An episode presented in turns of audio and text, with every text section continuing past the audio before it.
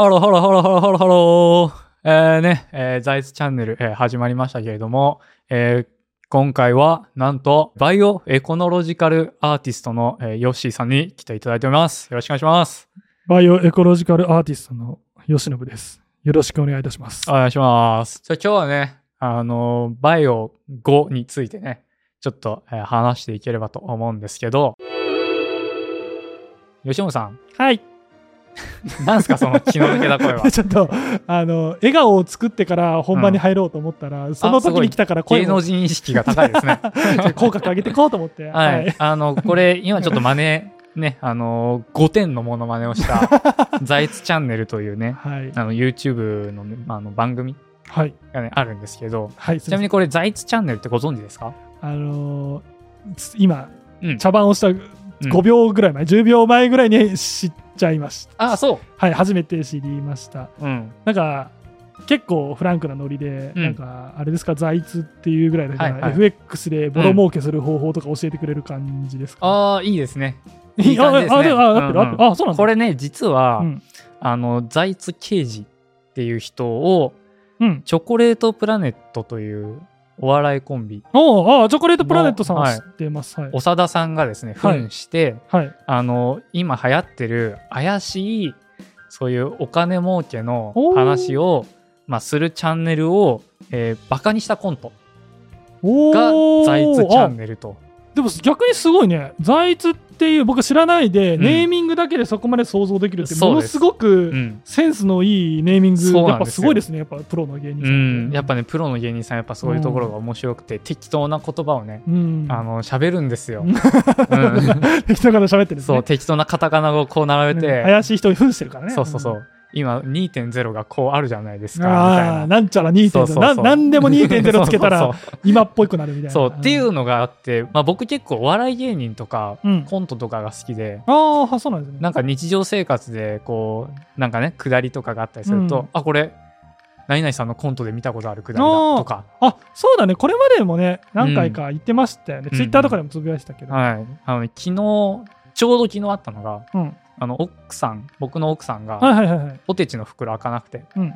でそれでこう開けてって言ってきたから僕が「ああこれ畑岡工場か。ここの工場海苔強いんですよ」っていうふうに、ね、言ったのはこれ「チョコレートプラネットの業者」というタイトルのコントの中の下りであって。面白いね、うん。まあ、あのこんな感じで僕あの結構コントの引き出しとか、うん。コントをこう蓄積してそのくだりをこうひね出す出すとかっていうのは結構くだりとしてあるんですけど。そうなんですよ。この子、あのすごくねあのまあ分かってると思うけど、ん。めちゃくちゃボケたがりですし、はい。僕がねそれを知識なくて拾えてない時もうん。多々あるので、まあそれはそれでなんだろう。なんかもうちょっとね強めに突っ込んでほしい。そのすれ違いもね、ちょっと楽しんでいただ むしろ楽しむ方向にしていただきたいなと思ってます。でちょっと長引いちゃったんですけど「はい。えっと、ザイツチャンネル」っていう、うん。まあ、コントの一連の流れがあって、はいはい。で僕フジテレビのコント番組でうんこのコントを見た時には、うん、1か2かっていう話をしてたんですよ。1か2か。はい。うんでまあそれどういう対談だったかっていうと、はい。僕がザイツ役で、はい。あのまあね1か2っていう話をしてますけど、みたいな感じで、はい。僕はずっと1派なんですよ。であのこっちがその松尾さんがやってる、うんまあ、怪しいな。怪しいねなんかお友達 ご友人が出てきてはい。いやね僕はまあ2だと思いますよみたいな感じで対談じゃなくてもう一方的に喋ってばっかり。なるほどね。そうこっちはこっちでいやうん。1っていうのはその始まりとしてあってみたいな。いやでもそのでも2っていうのはその1を超えたところにあるものだからね。みたいな話をしてうん。1か2っていうのをバーっと2人で喋り合ってんですよね？ですよね？ですよね？なんか、なんかまとまったな、みたいな謎のの雰囲気で終わるみたいなね。っていうのがイメージできます。はいはいはい。これめちゃくちゃイタリアで探求されてた初期ギリシア哲学なんですよイタリアで探求されていたギリシャ哲学。はいはい。でね、まあ、このその1か2かという対談がこの後の古典ギリシア哲学を、うん。まあ、確立したと言っても過言ではない実は重要なはい。論争になっているんですね。この1か2かっていうのが、うんえーイタリアで、えーやられていた古代ギリシャ哲学、えー初期ギリシャ初期ギリシャ哲哲学。はい。においては1か2か。そうです。これが古典ギリシア哲学につながっていくと。えー、いう話になっているので、うんちょっとこれがめちゃくちゃ面白かったということで、はい。1か2かという議論をもう少し財津チャンネルよりも哲学的にうん。話していきたいとあ思います。わ。かりました。今回のテーマ、はい。まあ、大きいテーマとしては、えーゼノンのパラドックスというものです。はい。一応聞いたことありますし、うん、なん1回ぐらいは多分これまでのゆる哲うんうん学ラジオ上でも出はたい、ことがあると思うんですけど、情熱のバラ会で、うん。えー確かパルメニデスとゼノンについては触れて、うん。えー、と時の流れは続くのかとかうね、ん話しましたね、そういう歌詞に絡めてですねここは出てきたと思うんですけども、なんか僕のざっくり理解で言うと、うん。まあ、その言った人がゼノンさんだったということで、はい。えっとアキレウスっていう足の速い人うん。と、えーカメさんがいらっしゃいますと。で、えーあれですよね。もう全ては1なのか、うん。無限に分けれるのかみたいなはいはいはい。話があって、ゼノンさんは1派？うん。あの分けれない派うんうん。だって分けれたらあのここから先ははい専門家にお願いいたします。あでもねもうほとんどね、あのー言うことないです。あ、そうですか？そうですか？はいまあただじゃあなんでそんなことを言ったの、うそん。なパラドックスを言ったのっていうことをここではちょっとねうん。喋っていこうと思うんですけど、うんまずはちょっと前提から整理さはい。せてください。あ、お願いします。えっ、と、前提整理するのは3点です。はいまず、地理、場所ですね。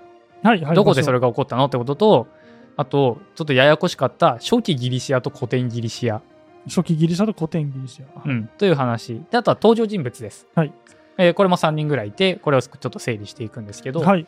まずは地理ですね。チリチリ。えっ、と、まあ、ヨーロッパで起きた、まあ、ギリシアの話なんですけど、真ん中にギリシャ置いてもらって、うん。で、えっ、と、それよりも東の方にトルコがありますト。ルコありますね。はい。で、西の方にはイタリアがあります。ありますね。はい。これが今回の舞台です。はい。で、えっ、と、自然哲学っていうふうによく言われる、うん。えっ、と、タレスとか、うん。ヘラクレイイトスとか。っていう、えー人たち万物の根源は、うんあれだ、これだ、それだって言ってたような人たちですね。ってう。いう人たちは、えっ、と、トルコ側うん。にいた人たちです。トルコの、はいはいまあ、これ、昔は小アジアって言ってたらしいんですけど、うんうんうんもう小アジアの、まあ、ミレトス、イオニア地方のミレトスと聞いうところが、まあ、中心地になっておりました。あミレト。小アジアのミレトスですね。はい。そうです。で、今回、えー出てくる、えーピュタゴラス、ピュタゴラス、パルメニデス、パルメニデス、ゼノンゼノ。の3人は、今度ギリシアの、えー挟んで反対側のですね、イタリア。のですね、えー、とエレアというところとか、えーえ？クロトンと呼ばれる町えで、ー、エレア？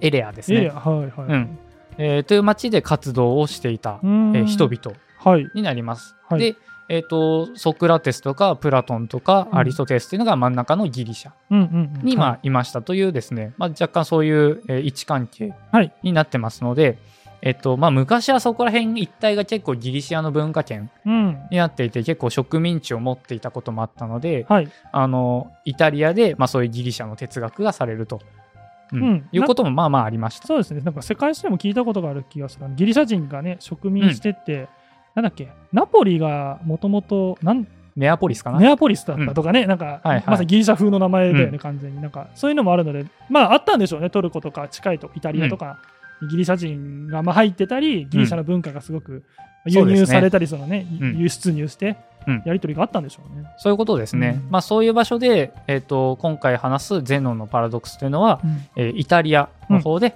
えー生まれた思想になってます。はいで、えー次にこの初期ギリシアとうん古典ギリシアという話なんですけど、はいなんかその古典ギリシアの方がなんか古いなんか初期と古典ってなんか結構そのね古そうな名前がどっちも並んでるけそどうですね。どっちが古いんだろう。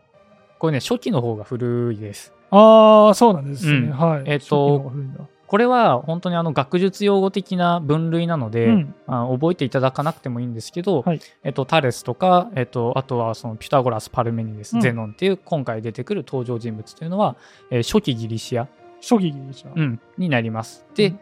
えっと、トルコとイタリアで大体その初期ギリシアの話が、えっと、醸成されてってそれが、えっと、大都市のアテナイに、えー、とドンと輸入された時に古典ギリシアと言われる、えーとまあ、ソフィスト、えーうんうん。と言われる人たちとか、えーソクラテスプラトンアリストテレスの、まあ、学統、えー学術的な伝統というのが、うん。そこから始まっていく。それを古典ギリシアというふうに言います。そうなんですね。僕意外っていうか、うん。まあいわばギリシャ側からギリシア側から見ると辺境というかうんうんの方で先に議論が発展してそれがはいはい。後で、まあ、大都市である、うん。えーアテナイ。アテナイとかに入ってくるっていう、そういう順番なんまあそうですね、そこはそのその時どこが栄えてたかみたいあなーそういうことか。どのポリスが栄えてたかっていうような話にも、あーなってくるんですけど。まあ、やっぱそれはあるか。うん、あとはその結構哲学っていうのもギリシャから始まったものじゃなくて、うん。エジプトとかメソポタミアとかもしかしたらインドの方から文化が来ていたかもしれないということなのでそちらにトルコとかは近かったし、ね。イ。タリアとかも結構そのシチリアと、えーシキリア、えーうん。からそうだね。あのアフリカと意外とね、実はイタリアとかシチリアとかそうそう近いもんね。近いので、うん。もしかしたらそちらの方からの輸入の方が早かった、うん。えーっていうことはあると思うんですけど、はい。えー、とそういうのをこう初期ギリシアが脇を固めてうん。古典ギリシアで花開くと、うん。えーいうことになってます。まあ、そういうプラトンとかはい。アリストテレスとかもうよく知っている人たち、はい有名ですね。だからまあ古典というふうに言われると、うんえーいうことでまあ初期古典はい。のまあ順番になってるんですけど、今回は初期の話。はい。まあ初期の終わりぐらいの話ですね。はい。後期初期の話をします。あ初期の中の後期ってことですよね。ははいい。あーわかりま後し期初期の話。後期初期ですね。後期初期ギリシアの話はいをします。難しいな。はい。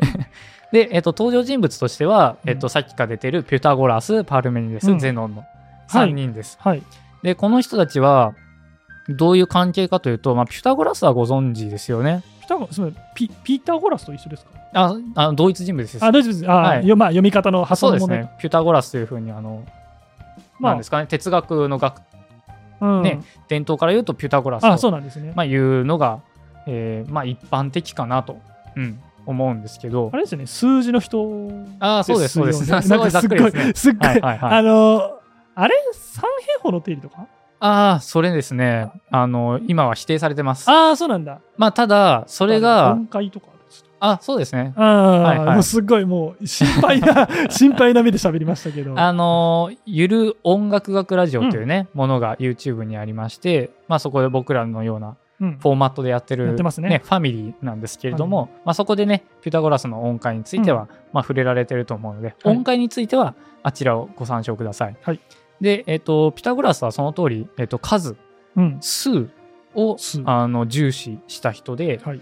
えっとまあ、かなりそういう数式とかのとか幾何学とかの研究を、うんうんまあ、してたとされる人物です。はい、そのイメージがあります。うんはいでなので三平方の定理も、えっと、ピュタゴラスに記される、えーぐらいです。ね、えー実は違ったというふうにもうそれよりももっともっともっと前に三平方の定理は人間は知っていた人類は知っていたというのがまあ、えー定説あ、そうなんですね。最近の定説ではありますけれども、まあ、ピタゴラスといえば数字の人だから、やっぱ後世の人がはいピタゴラスがやったんだろうとうん、いうふうに知って箔がつくんじゃないかもしれないですけど、うんうんそんな感じだったんですね。そういうことですね。はい。うん、でそのピュタゴラスはそうんのピュタゴラス楽団っていうですね、うん。まあ、その徒党を組んで、まあ、秘密結社みたいな感じでですねはいはい。あのグループを作ってたんですけどはい。そのピュタゴラスのグループに、うんえー、と反抗していた、うん批判していたのがパルメニデスであり、うんその弟子のゼノンという人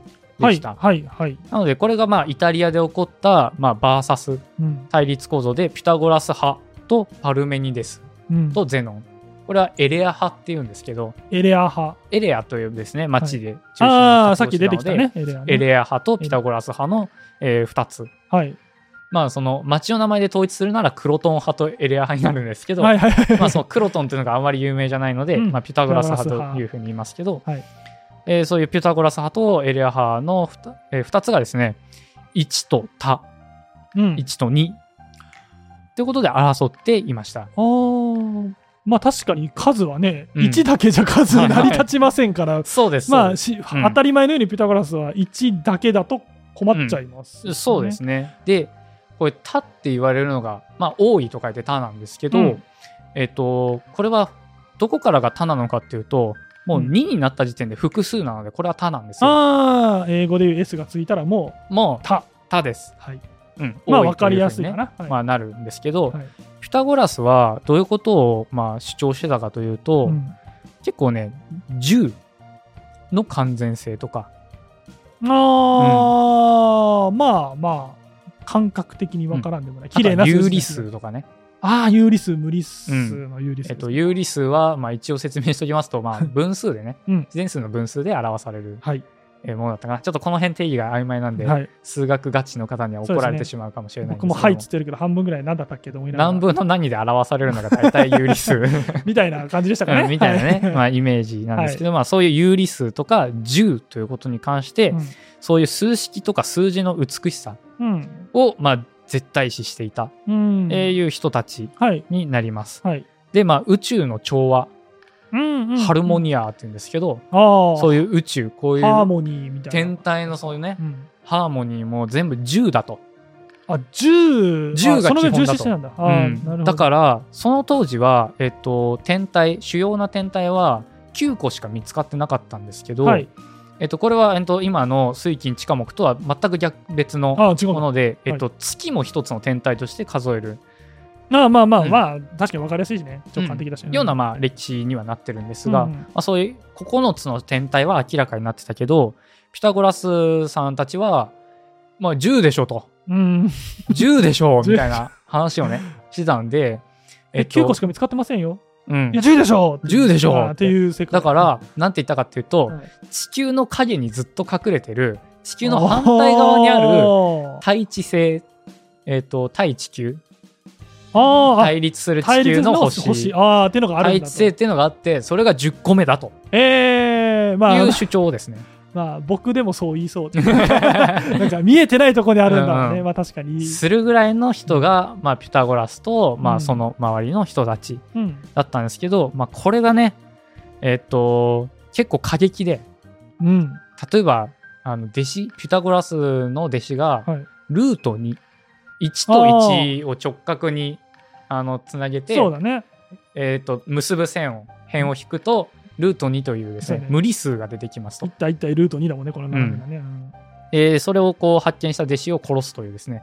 ルート2が無理数だから？うん、そんなの数として認められんって言って殺すぐらいですね、えーの過激さで伝わってますはい。でこれは本当に伝聞ですしかなり昔の方なので、えっと逸話伝説というのがもりもりになっていて、まあまあ、そっか、そうだよね。えっと DL ディオゲネス・ララエルティウス。はい、懐かしい。あのえっとまあ説話集とかにも、まあ載っててまあそれも真偽のほどは定かじゃないよねというような話には一応なっているので、はいどこまで定かかわからないんですけどそれぐらいの過激さを持った集団だったというのは、えー定説としてはあるようです。ああ、やっぱそうなんだ。具体的なエピソードはそこまでじゃないかもしれないけど、うんまあ過激だったことは本当だっただろうと。はいでそしたらですねパルメニデスという人はうん。それに対していや1でしょとうん。何を10とか3とかわけのわからんこと言っとんねんっては言って、あ。はい。1しかないんだよって。うん。で1っていうのもおかしいと。もうそれはあるなんだよ。あるしかないんだよって言います。どっちもね、うん。間取れないもんかなと思っちゃうけどね、もう僕みたいな姿勢の人々というか。えでもはい。もののじゃあ数がね、うん。えっとこの目の前にじゃあリンゴがあるとしますよ。はい。リンゴは1個か11個よりも多いかうん。しかなくないですか？ああ、まあまあそうか。うん。そうか、ごめん、10っていうのが頭にきてたけど、はいはいはい。まあそうか、もともとは別に10は確かにその他の中で一番そう綺麗。綺麗な数字だけど、まあ、そもそもうん。他だよねと。そうそいう話がうだから5なら。らいいっていう話じゃないんですよ。まあそっか。まあ確かにそれはそうだな。うん。うん。でこれは目の前のあったとするリンゴっていうふうにしましたけど、うん。じゃあ神はどうなのとか真実在とか、な。はい。その究極の、えー、と物体というかはい。この世界を成り立たせてるものは何種類かのものが組み合わさって、うんえー、とこの世界を作り出してるのか、えー、とそれとも1個のものがそれを作り出してるのかっていう議論です。はいはいなるほどここでいう1と多っていうのは。はいはいはい。でピタゴラス派はいくつかのものがえー、といいくつかの数で構成されているのがこの世界であると。はいはいはい。で、えー、とパルメニデスはいや1個しかないと。うん。その資源としてのあるというものだけしか、えーこの世界にはないんだ。なるほど。あるというものだけしかないんだって、うん難しいな、やっぱ。えっとねこれが難しいと感じるのは普段1っていうふうに数えることが当たり前になっているからなんですけど他の中の1と考えるってことかな。そうですねに慣れちゃってるからってことだよね。うんやっぱどうしてもそういう考え方しちゃう他をうんあの構成するものとしての1うん。として数えてるのであって、うんあのね。1って言うってことはさはい。もう他に何かがあるから1ってわかるじゃない。まあ、それは比そうですよ。較対象があるから。あるから区別して分けて見てるわけですよね。そうです。でもじゃあそれが本当に1個しかないとしたら数える必要がないんですよ。まあそうですね、うん。一つであれば。もうこれもこれもこれも同じもの、もの。まあそうだね。うん。全部ものですみたいな感じで言われれば、まあ、ものですね。うんではありますね、確かに。はい。そうですだからここで言うと例えばえっとこれ僕はあの普通のねえっと Windows のパソコンなんですけど、ヒューレット・パッカードのね、はい。えーパソコンなんですけど例えばここにヒューレット・パッカードのパソコンは、え1個しかありませんうん。っていうふうには言えるんですけどそれって1個って取れますよねヒューレット・パッカードのパソコンがあるでいいじゃないですかああまあ別にそう言えますね。はい。僕の、えっと、隣には、えっと、このパソコンの隣には Apple のパソコンがある。うん。Apple のノートパソコンがありますけれども、はい。えっと、ノートパソコンが2つある。ヒはい。ューレット・パッカードのパソコンが1つあるって言いますけど、この Apple のパソコンがうん。もう全くないものだとしたら、うん。もうノートパソコンがある。うん。で十分ですよね。まあ説明としてね、ん。まあ別に不自然じゃないですか、うん。いや、なんで1って言わないんだよ。とかそうそう。そうはあんま別に言わないでしょ。はい、ならないそうそうそう。1個しかないんだったらうん。1個っていう必要がない。はいはいはい。ので、えっとその1つしかないっていうのがおかしなことになる。あーある。ある。そうだね、確かに。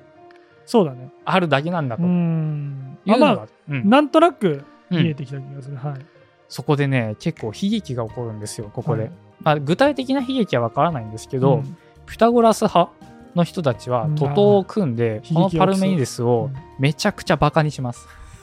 いやーいああ、よかった。え僕ね、さっきからね、実はね、イタリアで秘密結社でって言われてから、僕はあの先日見たあの、ゴッドファーザーが頭の中にずっとですね、まあ、マフィアとかもそういうものから発達したとか言われてるのそうですね。あのねシチリアとかは特にね、そういうのが盛んだというふうに聞いてますけど、完全に殺されるかと思ったらバカにするで、まあ、ちょっとほっとしました。そうあの嘲笑された、うん、えーでギリシアとかその当時の古代というのは結構名誉を大切にするような、ああ、まあ、そっか。うん、あの寄付というのもありますので、うん。もしかしたらそれが結構なバカに死に値するほどのそう。名誉だったのかもしれない、ね。そこはちょっと詳しくは伝わってないんですが、うんそういうパルメニデスがバカにされるというですね事態が起こっていましたはい。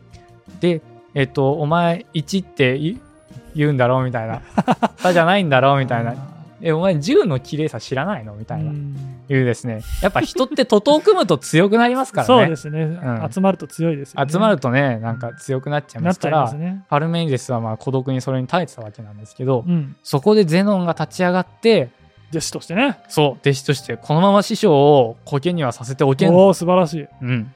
ここが、あの、このゼノンにお任せください。おう。私が一計案じて、うん。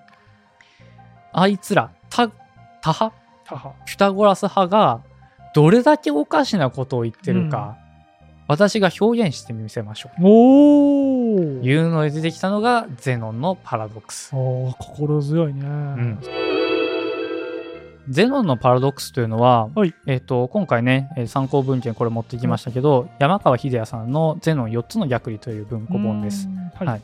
えっと4つの逆理というふうにですね言ってるんですが、うん実はゼノンが作り出したパラドックスは40近くあるというふうに言われています。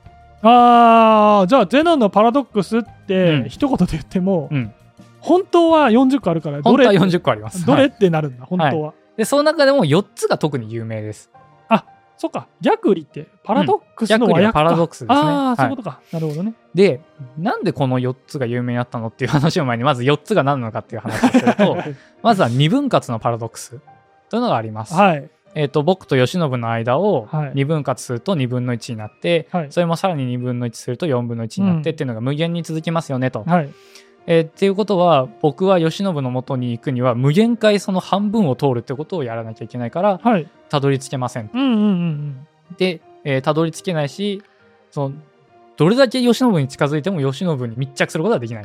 無限ですからね。無限にありますその距離は。うんだしその手前の半分手前の半分ってやっていくと動くこともできませんよね。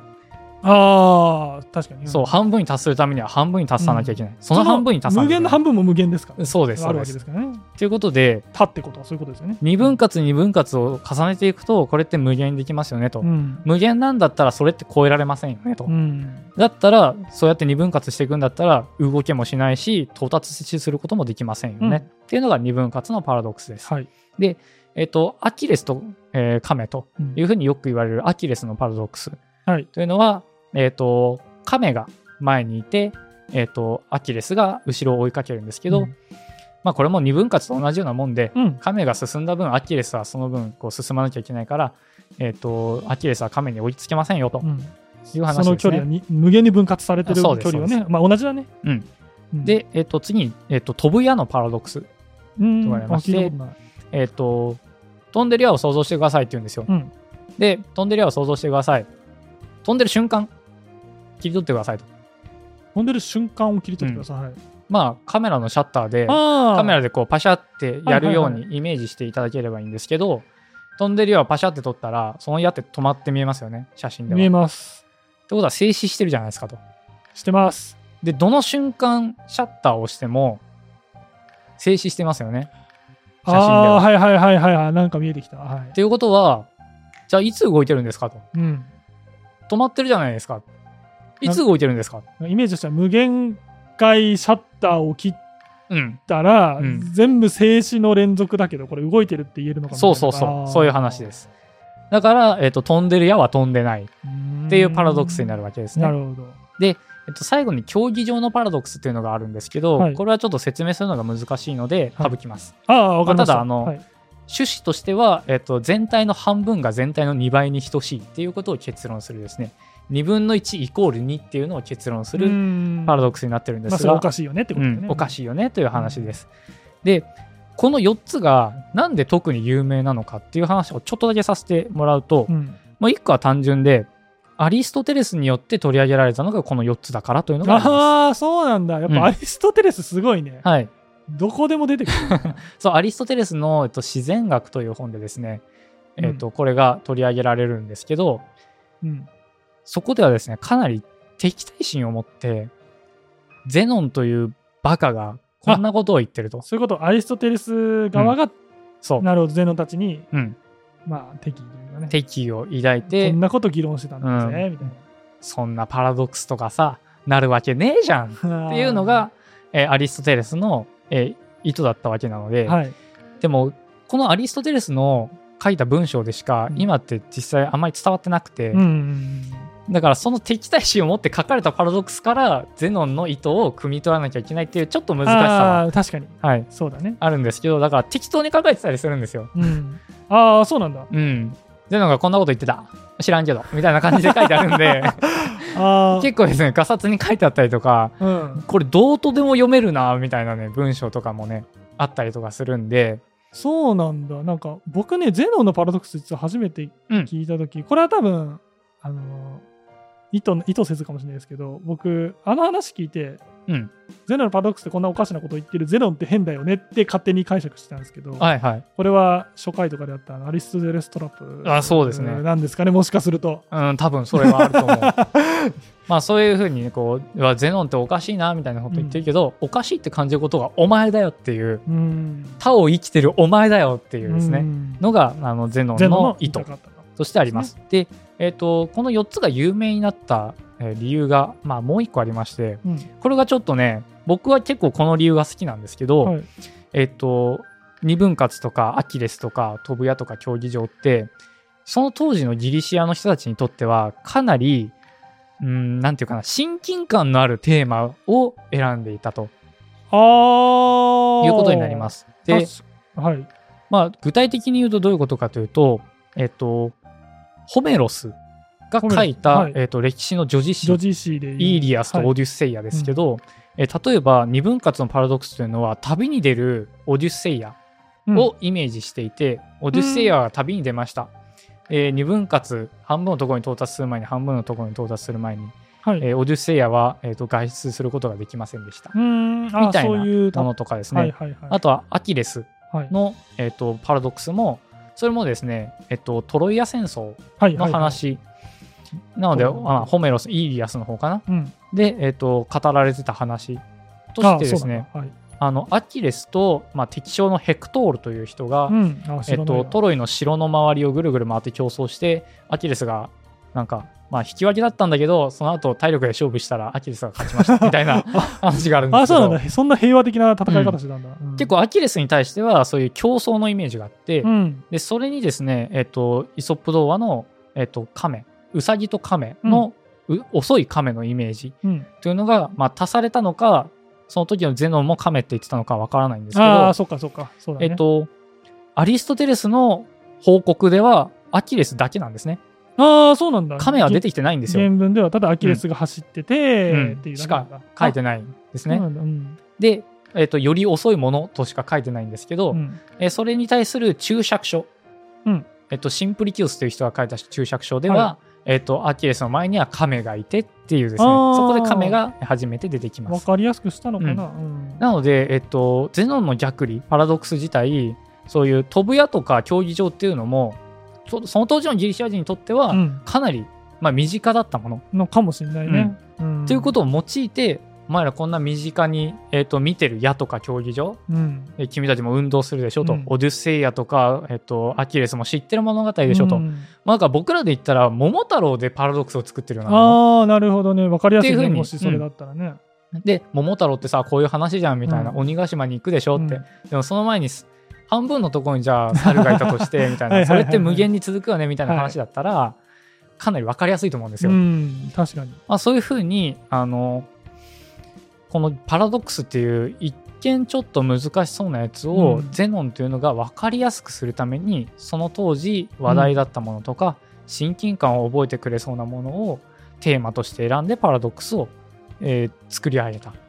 なるほどね。なんか素晴らしいね。なんかやっぱり昔というかその初期ギリシャとかはやっぱり、ね、トトを組んでとか話もありましたけど、うんうん、やっぱ哲学っていうのが割と生活に近いところでなされてた感じがすごいしますね。うんうん、なんか、はいはい、最初ねピタゴラスのそのトトの人たちに反撃するから、うんうん、なんかね難しいことで反撃してもいいんだけど、うん、やっぱりそのあれだよね多分市民の人たちの味方を得るためとかにも、やっぱり分かりやすい例えをして、うんうん、でそれをなんかねもしかしたら分かんない。これはもう完全な想像だけどその市民側も、そうだそうだってなんだろう。考えて受け入れる土壌もあったし、なんか哲学者側もよりちょっと生活に密着したところで哲学やってたんだなってなんか思いました、うん、そうですね。なんか僕のイメージとしては、うん、江戸時代にさ山岳ってあったの覚えてます？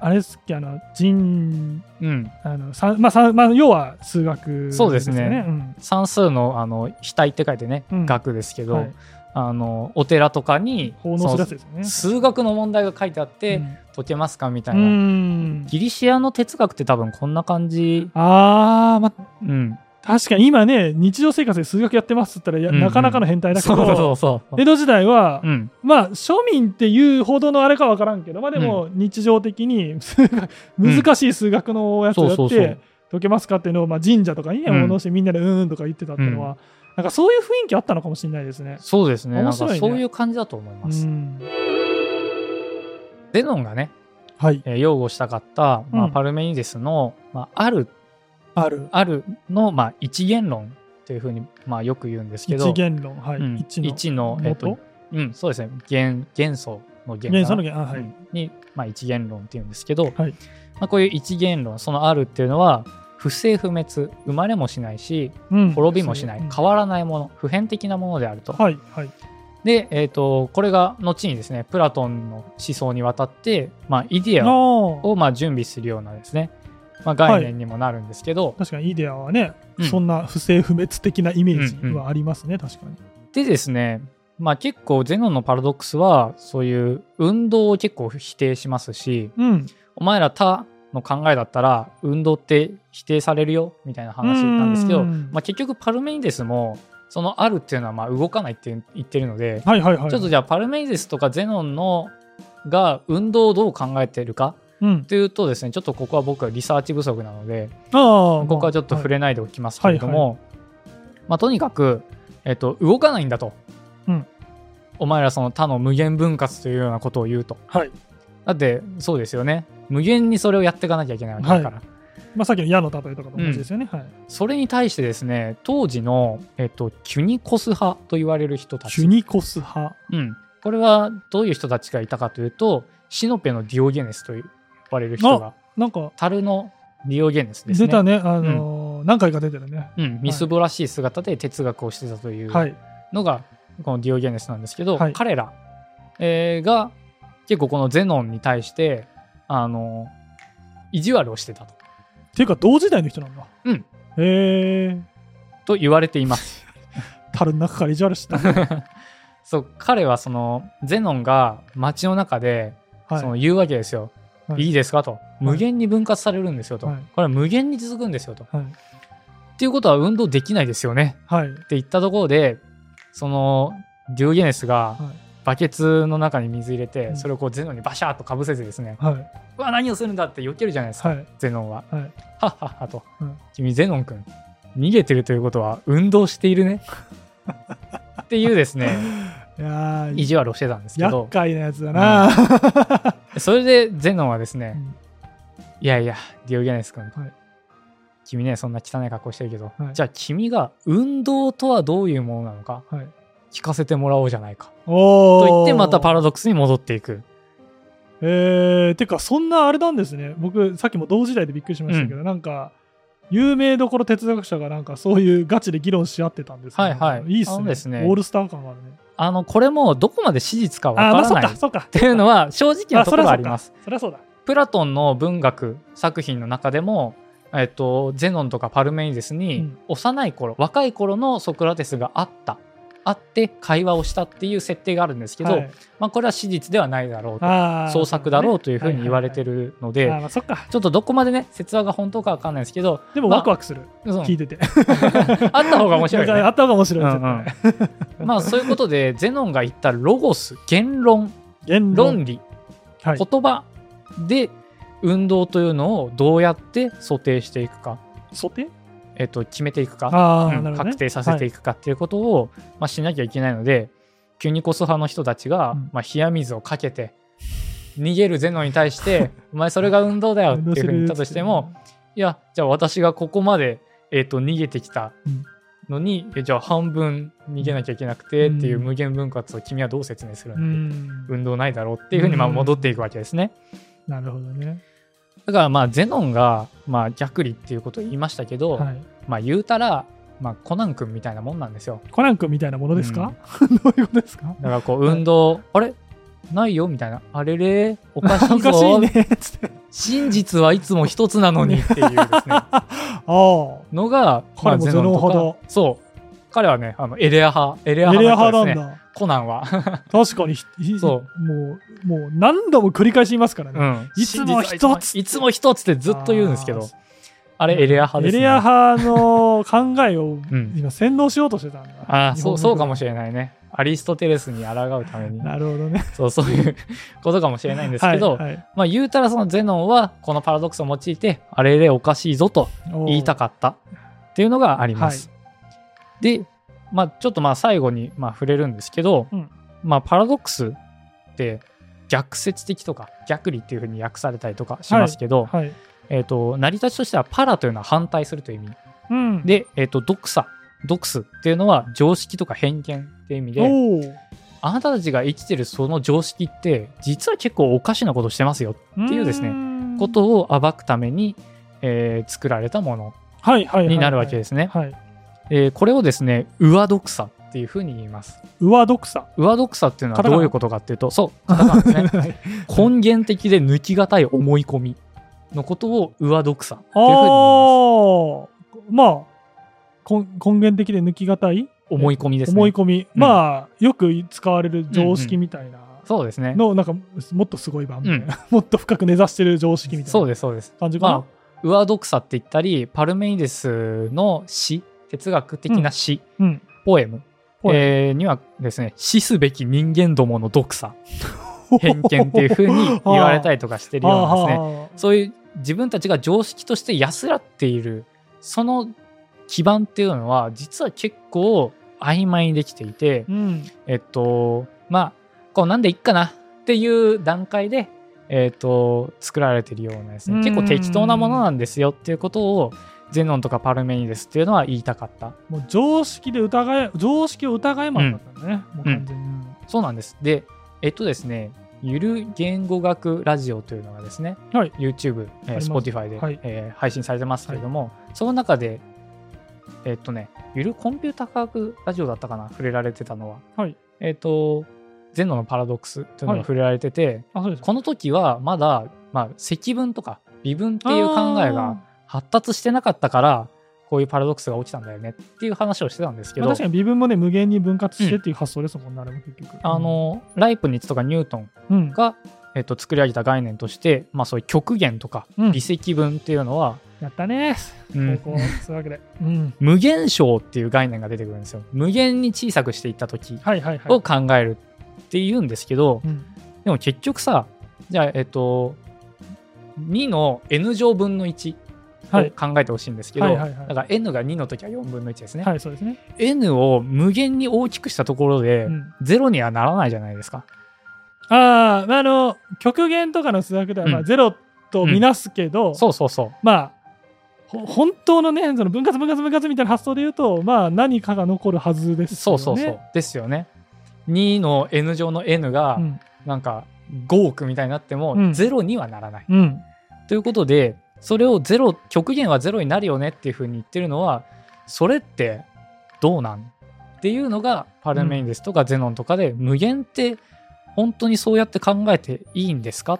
確かにね数学やってる時も最初ちょっとねその極限ってなった時にはなんかもうそういうもんだっていうのはちょっとありましたよね、うん無限分の有理数はもうゼロうんうんっていうもんかみたいななんかね。まあほぼそうだしみたいな,、うんうんでこれが本当にこう大学入ってからの数学でもそういうふうに扱われているのかうん。ちょっとわからないので、うん。高校数学程度うん。の知識でちょっとこうやって言いますけども、まあ、こういう、まあ、数学とかうん。ピタゴラス派というのはそれこそ数学をやっていた集団なのでそういう数学をやっている人たちに対して無限っていうのをもうちょっとちゃんと考えてみたらどうですかっていうのがゼノンが叩きつけたですね。うん挑戦状だったわけですね。なるほど。はい